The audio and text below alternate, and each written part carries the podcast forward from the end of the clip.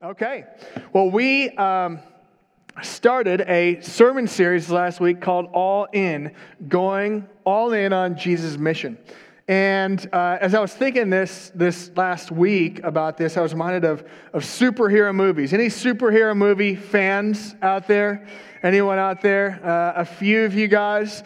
Okay, um, and so I was looking up some statistics on superhero movies. And uh, there was a little less excitement in this room, actually, than I expected, uh, by the way, or you're just tired and it's raining. But based on the numbers, I mean, Black Panther alone uh, brought in one point two five billion dollars, right? The top fifteen grossing superhero movies ranged from making at the box office seven hundred million dollars to one point five billion dollars. I mean, guys, billions, right? This is crazy, um, right? And, and they're coming out with more and more superhero movies than ever before, right? And so we love superhero movies. I think we love to see a battle between good and evil, partially because we see it in our world. We love to see someone rise up and fight evil and conquer it. We love to see justice come to the oppressed. We love to see healing and restoration for the broken. And we believe, uh, and, and to believe that there can be a peaceful ending in a hurting world. So whether it's Superman, Superwoman, Batman, whatever man or woman, whatever it is, uh, we love a good superhero movie and to see where there could be, you know, a superhero savior at work. And, um, you know, if, if you've gone to one of these kind of thriller movies, you know how it is during the movie, you know, you're all locked in, it's all dark, you can't see anything, right? And, and you're in the plot, right? You've got the feels going on, you've got the excitement, you've got the lows, you know, you feel like you're there conquering good and evil, right, with the superheroes. You're a part of this plot line, right? There's things being awakened in you. You've been, you came tired, you came a little beat down, but there's things, there's courage, there's purpose, there's risk, you know, there's there's love being awakened. All these, these feelings are happening, right? So you end and you're just inspired. And then the movie ends and the lights come on and you get up and your knees hurt, right? You kind of moan a little bit, and you're walking out on crinkling popcorn that the kids spilled, and in people's sodas, right? And uh, right, and then and then you're walking out of the theater, and if you see a daytime movie, you ever have that moment you get out and you're like, oh, you know, like, well, it's so bright. What have I been doing with my day? And like, what's been happening out here, right? Or at nighttime, it's cold, right? You were just all filled with courage in the movie, but now it's sixty with a slight breeze and you're freezing outside. I got to get to my car, you know? Uh, and, and you get in your car with a rattle and a cracked window, you know, and, a, you're, and you're like, man, I'm low on gas. And driving home, you realize you have bills you forgot to pay. And, and, and suddenly you're out of the moment, right? You just realize that somewhere along the way, you're a, an ordinary person like me and, and like the rest of us, right? And, and that's that. And I think, though, we gravitate towards these superhero movies not only because we have a risen Savior who's real, but but there's something in us that connects with the plot line because we know deep inside of us we are made to be a part of fighting uh, for good and fighting evil. We know we're made to be a part of a bigger story than just going to work and paying the bills and raising safe kids or whatever. We know we're part of a bigger story than just going through the motions and being exhausted uh, all the time. And here's the good news. You don't need to be a superhero to be a part of that story. I think for many of us with creaking knees or or or rattling vehicles, you know, or or people that forget to pay the bills and just carry stress from time to time, uh, we feel like that is just unachievable, right? That there's a few in God's kingdom, a few superheroes who maybe talk in front of people or have this kind of extroverted personality or something like this, or this leadership gift. God uses them, but the rest of us, we just kind of go through the motions. And man, that couldn't be farther from God's heart. God wired you intentionally. He's given you gifts, whether you're extroverted or introverted, whether you are behind the scenes or in front of the scenes kind of person. God made you intentionally how you are for a purpose, for His purpose. God has given you a story for a purpose. Your story would connect with people in a way that my story wouldn't connect with people. You, yes, you, with all your struggles, with your mental health deal, or you with it feels like a low capacity person, or you without a college education, or you with the health struggles. Yes, you. God chose you. And God didn't make a mistake when He chose you, and there's not a substitute for you and the things that God has called you to, because there's no other you with the gift mix and the story and the anointing that God maybe specifically gave you. And I want to explore that today. I want to look specifically at the why.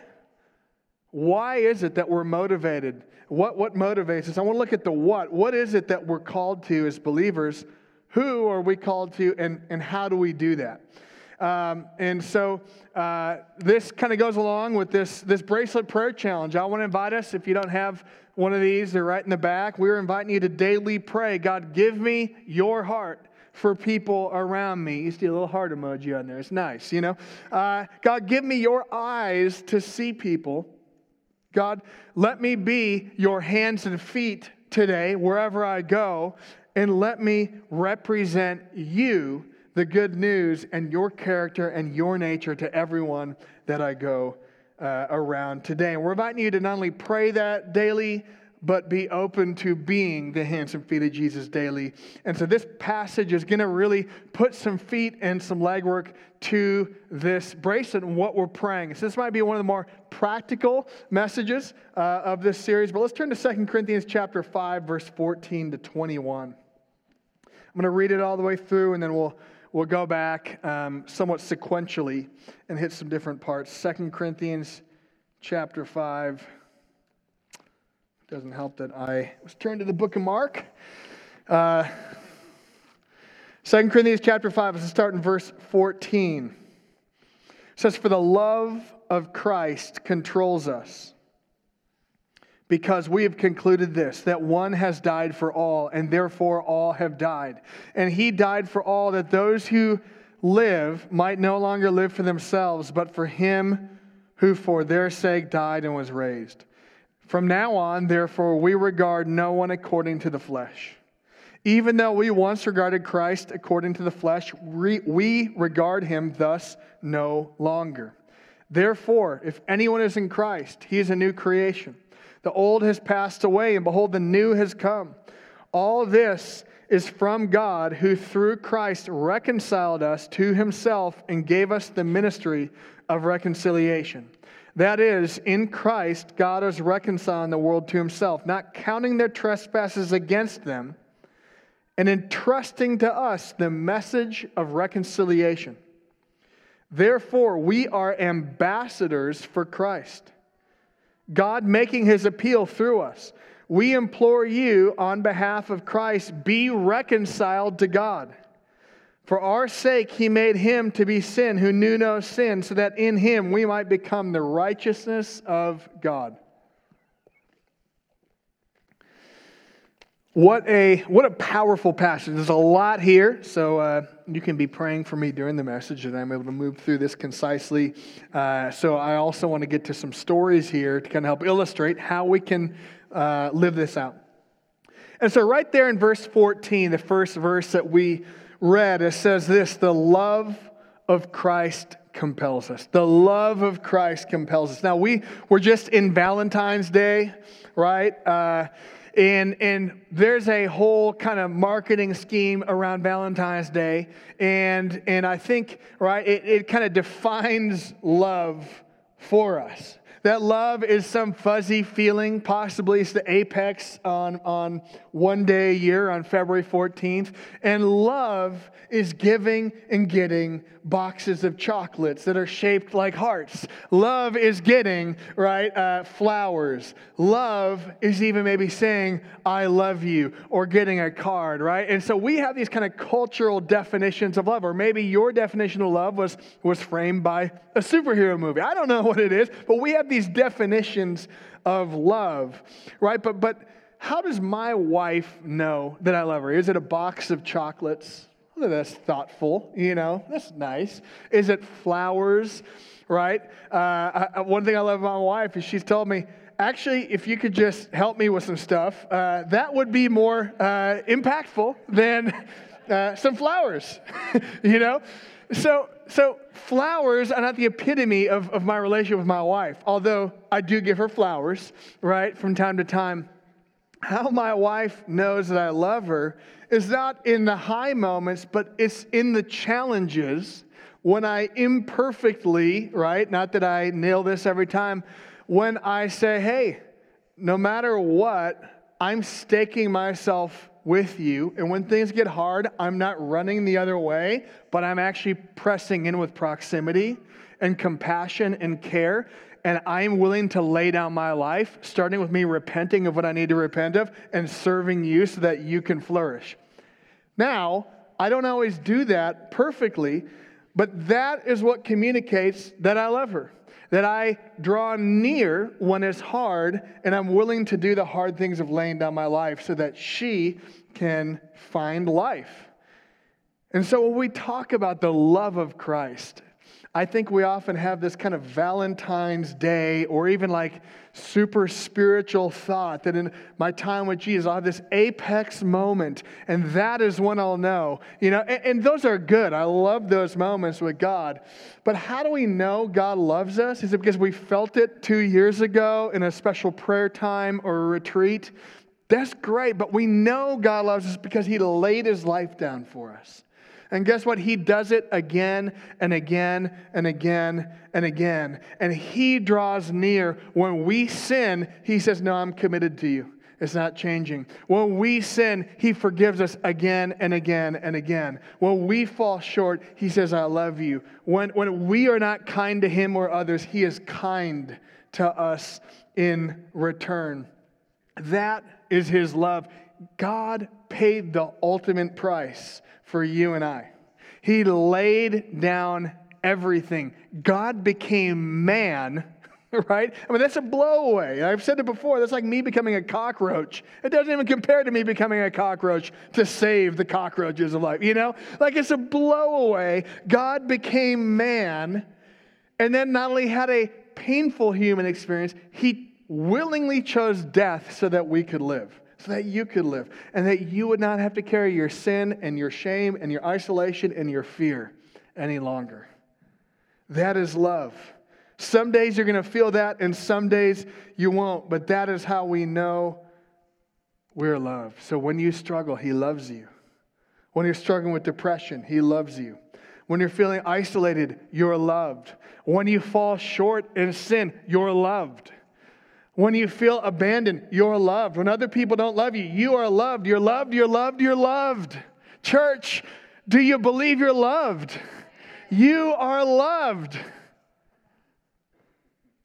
And I need to keep saying that because so often we don't believe it. And sometimes I need to just say it over myself. I'm loved, I'm loved, I'm loved. He loves me. He loves me not because I do things or just because He loves me. He loves me because He loves me and He loves you because He loves you. And man, that's the good news of the gospel. That that there is a love that we have access to that is nothing like the love that we can find in this world. We see reflections of it in this world, but the love that we get to tap into is supernatural because it's God's agape, unconditional love.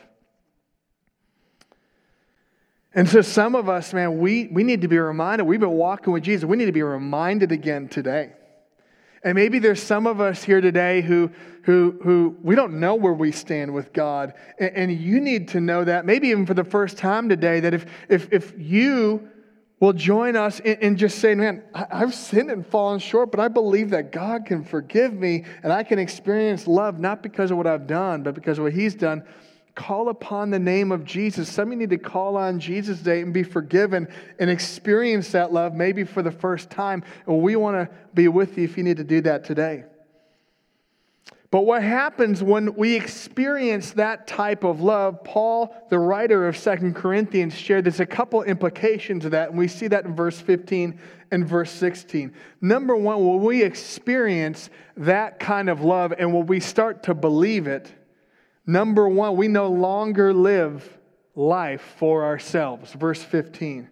We no longer will we experience a God who paid the price, became man, incarnated, and gave his life for us. It compels us to do the same. It reminds us that our short life on this earth, in light of a long eternity, is not about amassing sums of money. It's not about achieving greatness in the eyes of people. It's not about being famous. It's not about being liked. It's not about being a TikTok star, right? It reminds us that our short life on earth is to join our Savior in laying down our life so that others may have life just like Jesus. And the more we experience what He did for us, we don't, we're not motivated because we have to do that for others, but we're compelled to do it for others because we've experienced one that laid down His life for us. The second implication of this good news is that we fundamentally relate to people differently than we used to. Right? And we see that in verse in verse sixteen, right? We fundamentally, we no longer see people after the flesh or, or just in their natural people. We see people with God's eyes. That's part of this bracelet, right? God, let me see people like you see them. Let me relate to people like you relate to them. So we see people not just in light of our um, natural, we see people in light of eternity. We see people as people that God loves and that need Jesus, right? We see people who are made in God's image. Whether they are superstars or homeless, whether the same ethnic background as you or not, we see people who are made beautifully in the image of God. And what that means is when we see people made in the image of God, we become people who call out the gold and the gifts in other people. We relate to people not as they deserve, but as they are valued by God. We relate to people... Um, Uh, sorry, we, we when we show up to work, we don't show up to get a paycheck. We show up to serve. Right? When we're hurt, we don't exchange hurt or abandon people. When we're hurt, we radically forgive and love because we've been radically forgiven and forgiven and loved. Right? We fundamentally relate to people differently. And guess what? That sets you free from the fear of man. When you know you've been approved of by God, you don't need the approval of people. And let me just say it like this. Uh, sometimes we get really worried about what people think of us because we don't want to misrepresent God. But let me say it like this. We can't love people and be afraid of everything they think of us. You can't love people and fear what they think at the same time. What, what sets you free from the fear of man is the fear of God. And then when you're not worried about what someone thinks, you're free to love them. Because you don't need anything from them anymore. You can love them without strings attached because, you know, I'm going to do the right thing and love them. Whether they approve of me or not, I can just love them, right? All right. So... Um, So again, we're inviting you, God, help me to see people and love people like I like you do. We got our little, uh, if you want to put our, our testimony slide. Um, if again, we're inviting you to do this every day. I think there's going to be some stories of things that God is doing if we're living this out. And so feel free to textify us if you got just even a small story of God doing something in your heart or through you with other people to this number. I had a fun opportunity to send a textify into the number into the uh, this week, and so save that number because I think if you're if you're praying, God might be doing something. Okay, so what is it then that He's called us to do? Two things that we see in this passage. First of all, in verse eighteen and nineteen, it says that we are ministers of reconciliation. We're ministers of reconciliation. Now, uh, the, the definition of reconciliation is a restoration to favor. A restoration to favor. Now, you might think of a story or two in the Bible when you think of this. But what I think of is the prodigal son story. Now just think for a second. There was a son who who who ran away and he sinned and did, did everything his father didn't want him to do. And then he realized, he came back to himself, man, it was better in my father's house. And so he comes back all ashamed and afraid and is kind of willing to, to not have any of his inheritance. And what is the father's response, who is kind of a picture of God? He runs to his son with open arms, says, my son, who is far from me, it's good to have you back. He loves him. He forgives him, puts a ring on his finger. And guess what? That's who our God is. That's what our God does. So if you're wondering, when you watch the news and you see people's politics and you go on Twitter, what is God's heart? I believe, yes, there's right and wrong, and, you know, th- there's there's a morality we need. But listen, God's heart, I believe, first, above everything else, is the Father heart of God for people. And we're here throwing stones at people, and we're here backbiting people and criticizing everyone, and God's up here saying, I want to save them. But you're just throwing stones at them. I want to be reconciled to them. And you're angry because they're not like you. And God's up here with open arms wanting to run to him. I think we often chase people off. And so guess what? It's pretty awesome. You have been entrusted to represent the Father. To represent the Father. And to bring that good news. You see, our message, yes, does include about sin.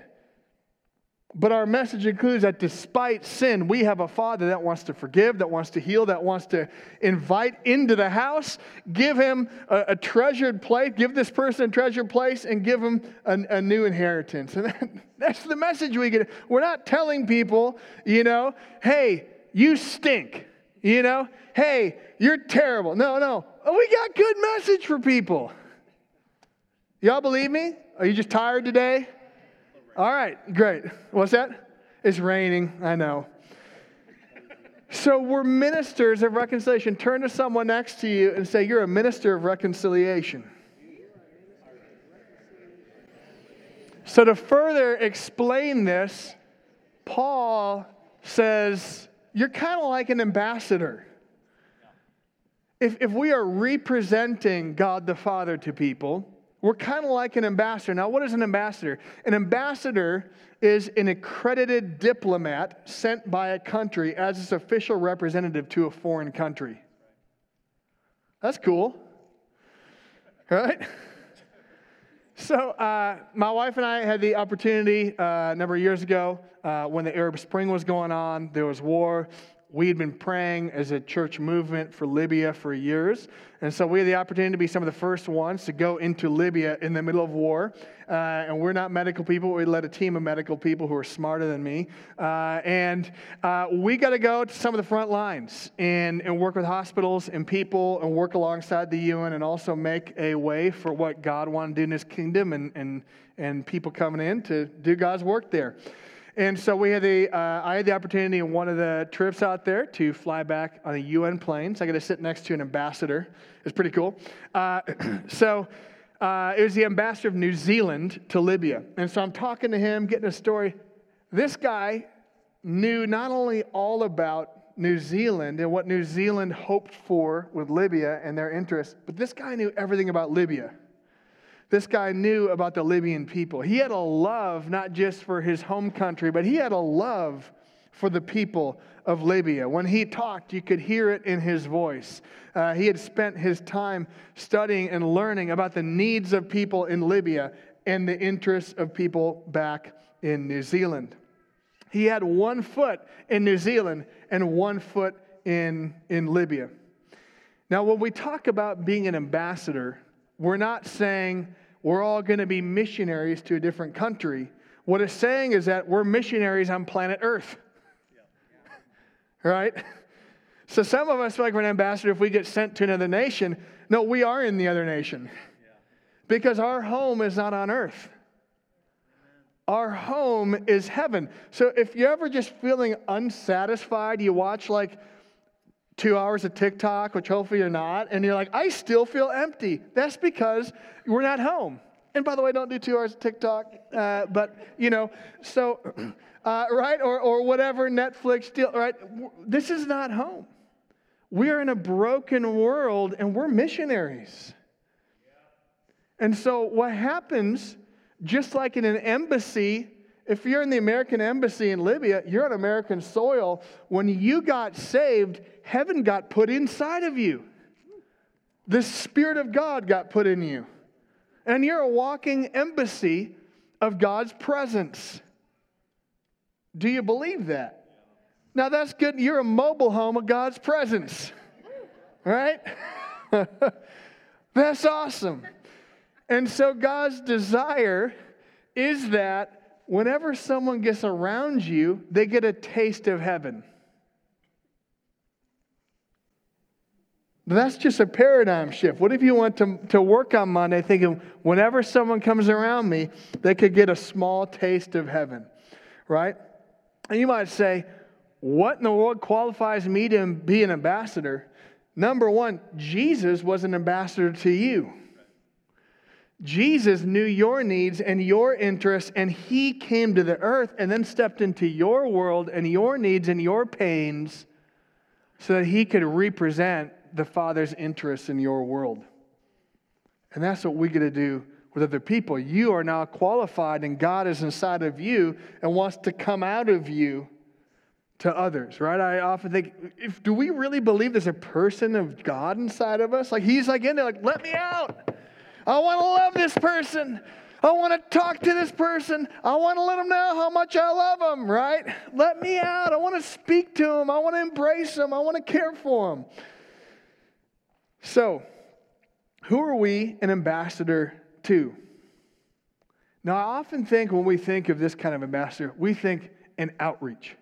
And so we think, if I'm going to be missional, I need to find time in my schedule to go on an outreach.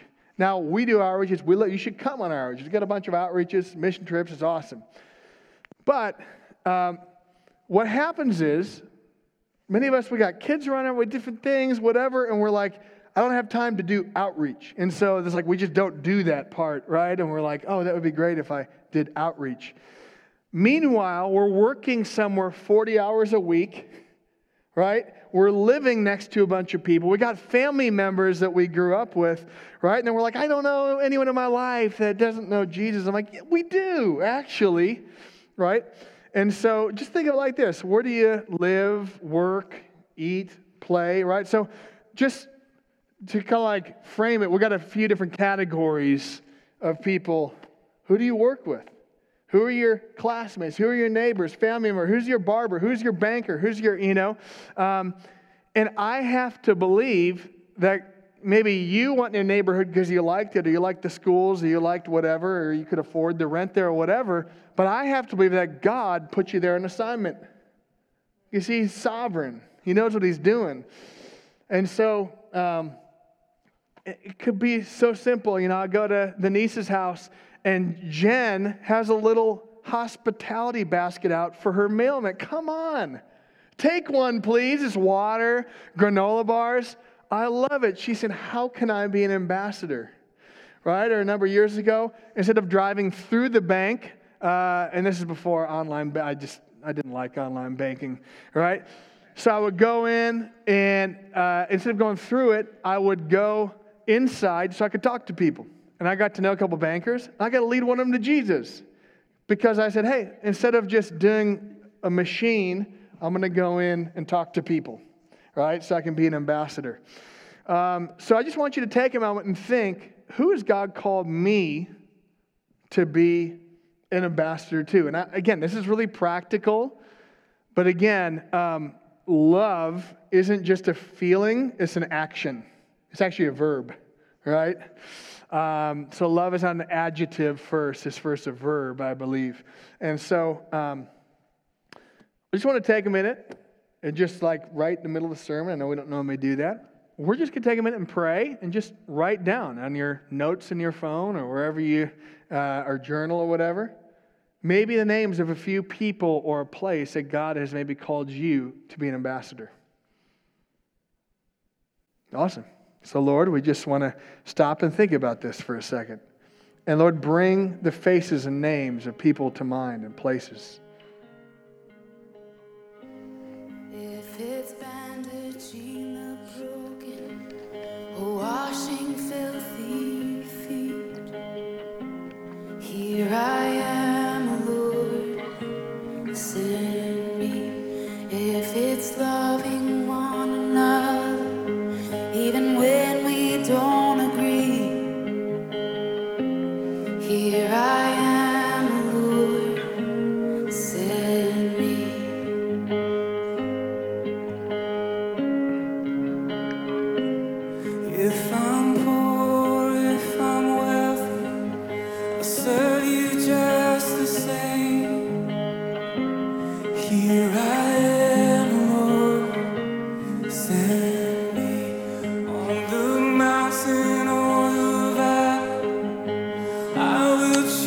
God, I just pray, continue to, even out of coming out of today, put people in our mind. Let us, as we've been praying in this bracelet, let us see people like you see them, not just blow past people or use people, but let us see people like you see them. And God, I pray that you'd impress these names, these people, these locations deep into our heart so that we would carry them Uh, with love, in Jesus' name. Well, I want to take um, the last little bit and just talk about somehow how can we practically be ambassadors or ministers of reconciliation. Now, uh, I know uh, how God moves is rarely in a straight line, and like a steps one, two, three. So I'm going to give kind of four different things we can do, four ingredients that often happen in this order, but definitely don't always happen in this order because uh, when God moves, he can do whatever he wants to. And so uh, number one is to pray, to pray. And, and just throughout this time, um, I'm going to share uh just a few stories. I worked a number of years ago at a Starbucks, just part-time, to make a little extra money. And uh, so I, I had the opportunity to kind of approach that. And I said, man, I'm going to take, I worked there for two years. What would it look like if God's kingdom came and I were an ambassador? So it's kind of a fun experiment for me. And so when I knew I got hired at Starbucks, I, I began to pray. So two weeks before my first shift there, I began to pray and seek God. And it was so cool. God began to give me a couple scriptural promises of things he wanted to do there. God began to give me his heart. He began to build my faith. So, man, when I showed up on the first day of work, I was already filled up, man. I was like, I got some words from the Lord. I've got some promises, some things he's impressed in my heart. And, and I, I, I tried to come filled, uh, and, and that's what I try to do then. I try to show up five to ten minutes early before my shift. I'll just sit in my car in silence. I'd focus on Jesus, and then I'd pray uh, before and say, I'd pray for my coworkers I'm working with by name. Then I'd wait on God if he has anything up for me on that shift. And uh, I didn't always nail that one, right? But what it did was it aligns It, prayer aligns our heart to God. Now, if you ever worked in the service industry, you need you need a lot of alignment with God's heart, right? Because uh, the reality is, there was one. It's, it's going to hear some cool stories here, but there's a couple times I almost punched someone. I promise you, I like literally was like, I'm about to hit you in the face, you know. Uh, but prayer aligns our heart with God's heart for people. Prayer produces God-sized results. You might be sitting here thinking about these people like, how in the world could this person come to know Jesus, right? Uh, but God can do whatever he wants, and prayer unlocks the supernatural to invade the natural. And prayer can give us his direction. God wants to speak to us in prayer on how to approach different circumstances and different situations. And here's the good news. Everybody can pray. Prayer is not a gift mix. It's not a personality type. Everyone can change the world and change your little area that you're called to be an ambassador to in prayer. Second uh, of uh, my four P's, uh, presence and practice. So prayer, but secondly, presence and practice. What I mean by that is being relationally and even physically present with people. And then practicing the ways of Jesus alongside of them and around them, right? Just being like Jesus, right? And so um, we often are physically around people, but not emotionally or mentally around people. You know what I'm saying? You ever have work days like that? Um, so uh, back to my, my little Starbucks days. Um, I tried to take a curiosity in people's lives. So if I'm making a Frappuccino, I'm not just zoning out, although I probably did that sometimes. I'm making a Frappuccino, I'm turning to my coworker and saying, hey, what do you like to do for fun? Hey, how was your week? Hey, tell me about your family. Hey, uh, you know, um, and and so I tried to kind of, and I'm not actually always an extrovert, and so that's one of the reasons I prayed ahead of time, so that I showed up, try to give out.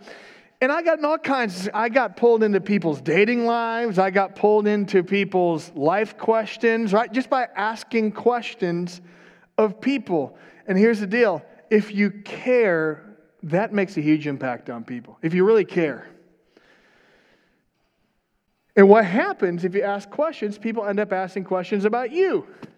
Tell them about your life. And so at that point, I'm going to just share, you know, not only about what I like to do for fun, but then how God changed my life at some point or another. I get to, you know, so I get to be in a real relationship with people. Another question we ask, right? We're not just being present with them, but then how can I, how can I serve, right? Because uh, we have a Savior who came to earth to be a servant, and we follow in His footsteps. And so, again, I believe that fundamentally changes how we show up to work on Monday. It fundamentally changes the way we interact with our extended family if we follow a Savior who is God but a servant, right? So just stop and think the people in your in your ambassador area. Maybe it's a boss. What does your boss need? Your boss needs you to show up and work hard, right? And a lot of times we're we're we're trying to fly the Jesus flag, and then we work like a slob, right? And we're like, Jesus. And then they're like, can you just do what I'm asking you to do? You know, or like, hey, I need you to like be wholehearted. I need you to focus on what I need you to focus on. And it's confusing for people, right? And so if we're going to fly the Jesus flag, that means we work hard, not for anyone but God. And then we show up to, as a servant to serve needs. And so uh, just cool story at, at Starbucks. My boss is one of those people. I'm like, how are they going to get saved, right? And I remember... Um, I would just try and be encouraging and loving. And one thing that happened was my coworkers would talk down about my boss all the time. And I'd just say, hey, I'm I'm not participating in that. I even called it out a couple of times. Like, hey, that's that's not helpful for the environment we want to create in our store, right? And so I'd always try and be encouraging. And I'd try to, you know, ask questions of my boss. How you doing? Do you need anything? Whatever. She'd start to pull me in on, like, management decisions and all that. And so finally one day, she looks over to me and says, what is it about you? She said, when, when I go home, my husband can tell whether I worked with you or not. Because when you're not on shift, I come back crabby. But when you're working, I come back full of life. What is it about you? And so uh, we had a few minutes. And so I began to just tell her about how Jesus had changed my life. And it's funny, I got to the point of, I got to talking about sin and that part of the good news. And uh, a bunch of customers came. And so I was like, let me finish tomorrow. She said, you come back ready to tell me the rest of that because I can't wait, you know. So the next day in the break room, I'd never seen someone pray to receive Jesus like that. I mean, she was like, she had, I had a little like crafted prayer. You can pray to receive Jesus. She went out there. She's like, Lord, I need you, God. Jesus, I'm a mess. You come save me.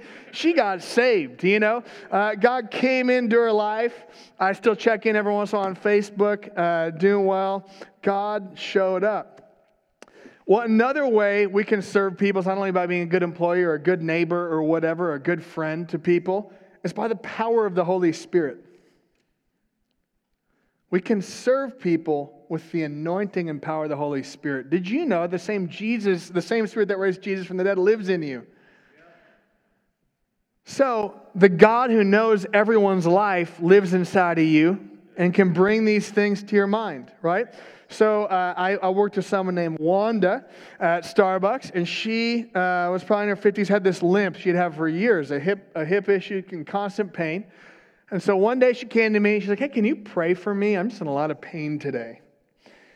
And to be honest, I was like, why'd you pick today? You know, like I didn't, and I, I go into this like works thing. I'm like, I didn't pray enough or I not, you know, whatever. And so I'm like, let me go pray and fast. No, don't think like that. That's that's religion. And so I'm praying, and I'm like, I don't feel anything, right?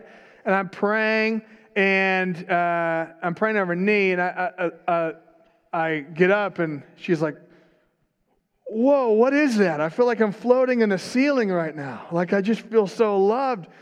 And then she starts moving around. She's like, I'm healed. I'm healed. So she starts making frappuccinos and, you know, whatever like this. And she's, customers are coming and she goes, Jesus healed me. Jesus healed me. And she's like doing this all day long. My boss comes in who wasn't saved yet. And I was trying to witness, you know, she's like, Jesus healed me, you know? And I'm like, well, this just made it a whole lot easier because just, you know, God should, I didn't feel anything. It wasn't like I, I had two hours of God that day. I just stepped out in faith, right?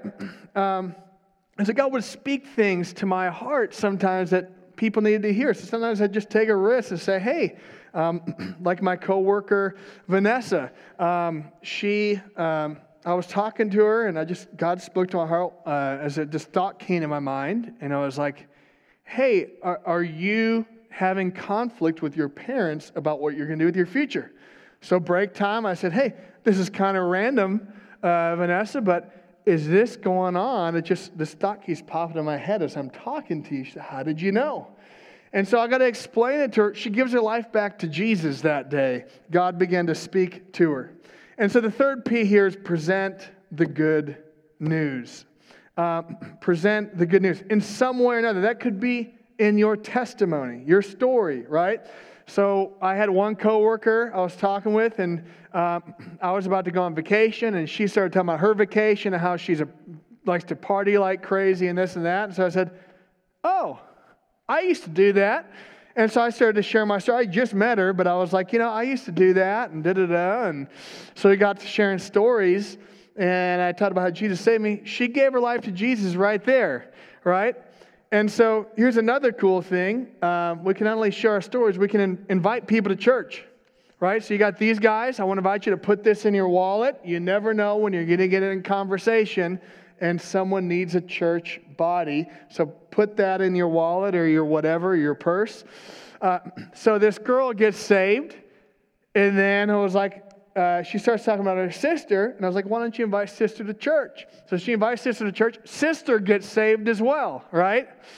Um, and this is all just God showing up at Starbucks, right? Uh, and so... Uh, Another way we can um, present the good news is, is by sharing the story of Jesus. There's four simple ways uh, that we can go about presenting this little thing. We got someone in the Connect booth. Um, you know, you don't have to use these, but it just kind of explains a really simple way that's biblical, how to share the good news with someone. God made you for a purpose. Do you believe that? Right? There's a problem. Sin separates us. So when I was talking to my friend Vanessa at Starbucks, she was worried about her future and her parents, and I said, well, hey, do you believe that God has a purpose for you and knows what you need to do even though you're confused? She said, I guess, yeah. Well, I said, do you feel close to God, or do you feel like he's revealing that to you? And she said, no. Well, I said, well, there might be a reason. Not that God's going to immediately show you everything about your life, but we got this thing called sin, and, and, and I shared that I've sinned many times too, right? And uh, sin separates us from God, from the God who knows your purpose and knows why you're here. And so then we began to talk about, um, man, well, you don't need to be separated from, you can be reconnected with the God who knows your purpose and wants to lead you, and that's through the solution of Jesus, right? And, and, and that's why she recommitted her life to Jesus right there.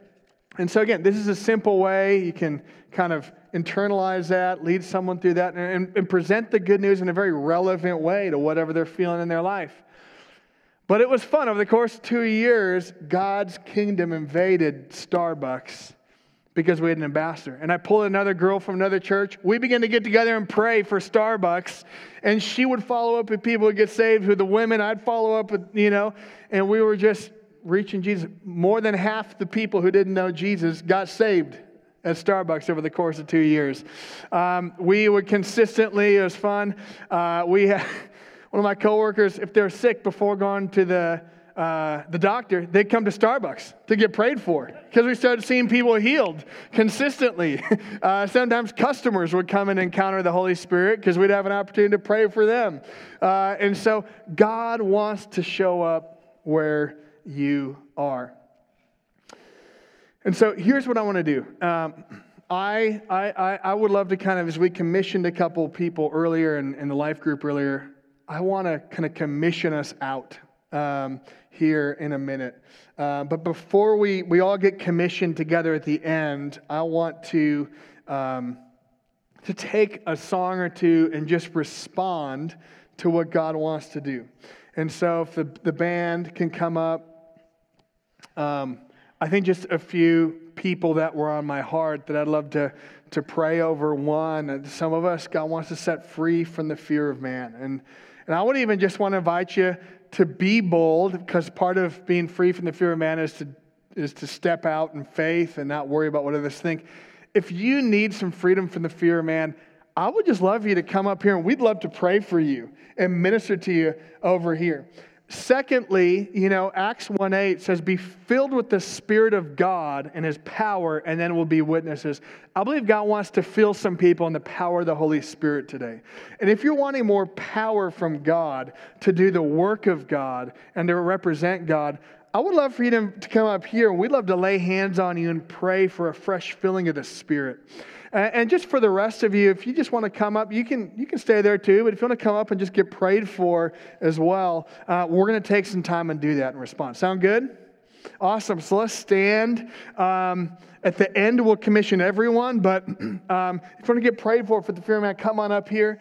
If you want to get prayed for to be filled with more of the Holy Spirit, come on up here. And just if you want prayer in general, just come on up here, and our leaders will be praying for you. I know we're being a little interactive today, maybe a little more than normal, but we want to be people that respond to what God is doing.